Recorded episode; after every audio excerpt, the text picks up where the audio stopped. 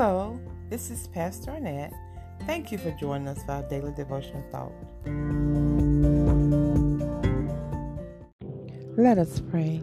Heavenly Father, please fill our hearts with your love and then help us not to lose our faith and become discouraged or to give way to despair as we see the wickedness and evil flowing throughout the land. Give us your strength to warn and to offer reproof to the people. Oh Lord, speak directly to each of our hearts right now. In Jesus' name we pray. Amen.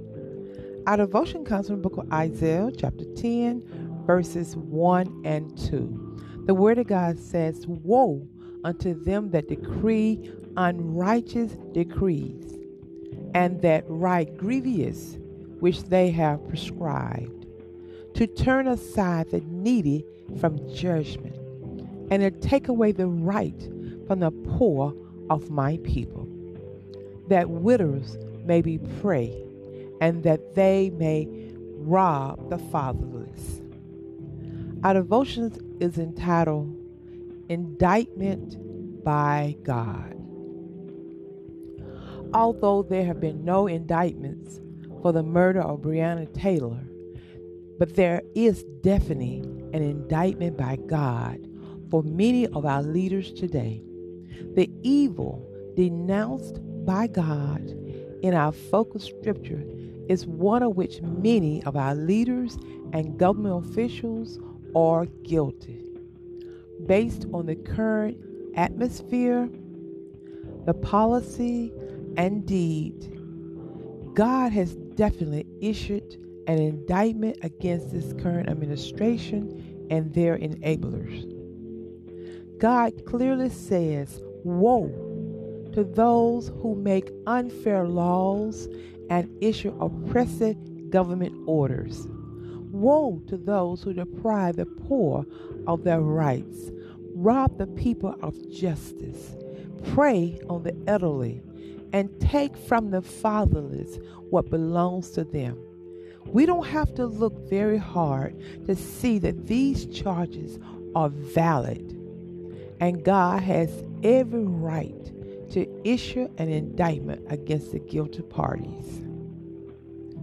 As we look at our focus scripture, we see there the message of woe for unrighteous decree. The word says, Woe unto them that decree unrighteous decree. We're facing a critical time in the history of our nation where our American democracy is at stake. We see that many of the leaders and some of their supporters are doing everything they can to hold on to power, even if that means making unfair laws and issuing oppressive government orders.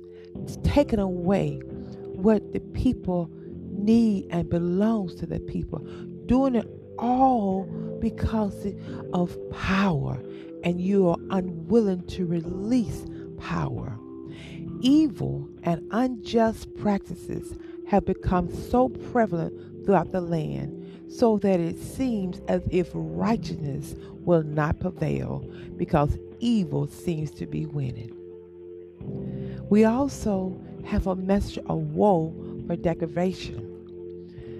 The word lets us know it is a woe unto those that are deprived and poor of their fundamental rights, robbing the people of their justice by lying, making it more difficult for voters to cast a ballot, making it more difficult for states to count votes, and railing against mail in ballots, advising people to commit crimes by voting multiple times, and attempting to deny that people's vote to be counted in the upcoming election as well as seeking to take away people health care insurances, social security benefits, separating children from their parents, and, and locking them up in cage like animals, taking away things that belongs to our elderly, preying on them.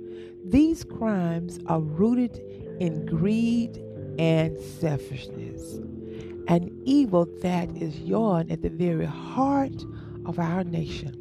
We, the people of God, are mandated to sound the battle cry, warning the people of their sin and wickedness and the soon coming of our Lord Jesus Christ, our Savior. And we also have a message of, hope, although the outlook may be particularly discouraging.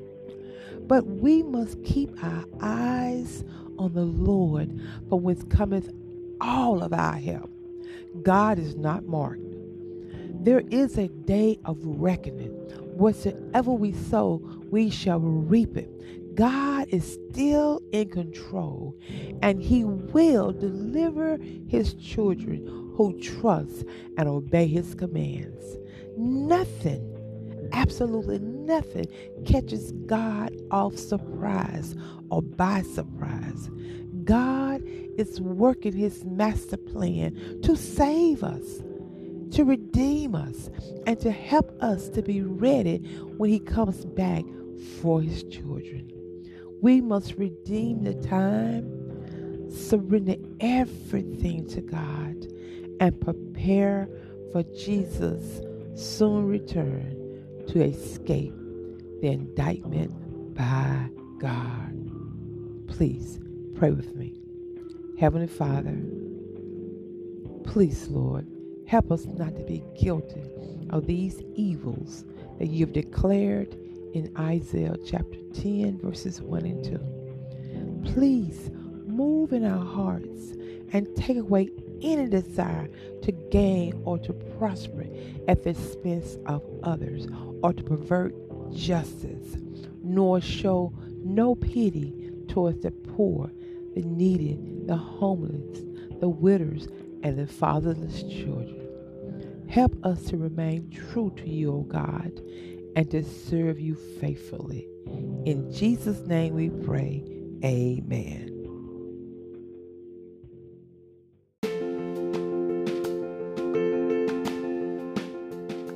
Thank you for joining us for today's devotional thought. I'm Pastor Arnett Owen. Please join us again next time. God bless you.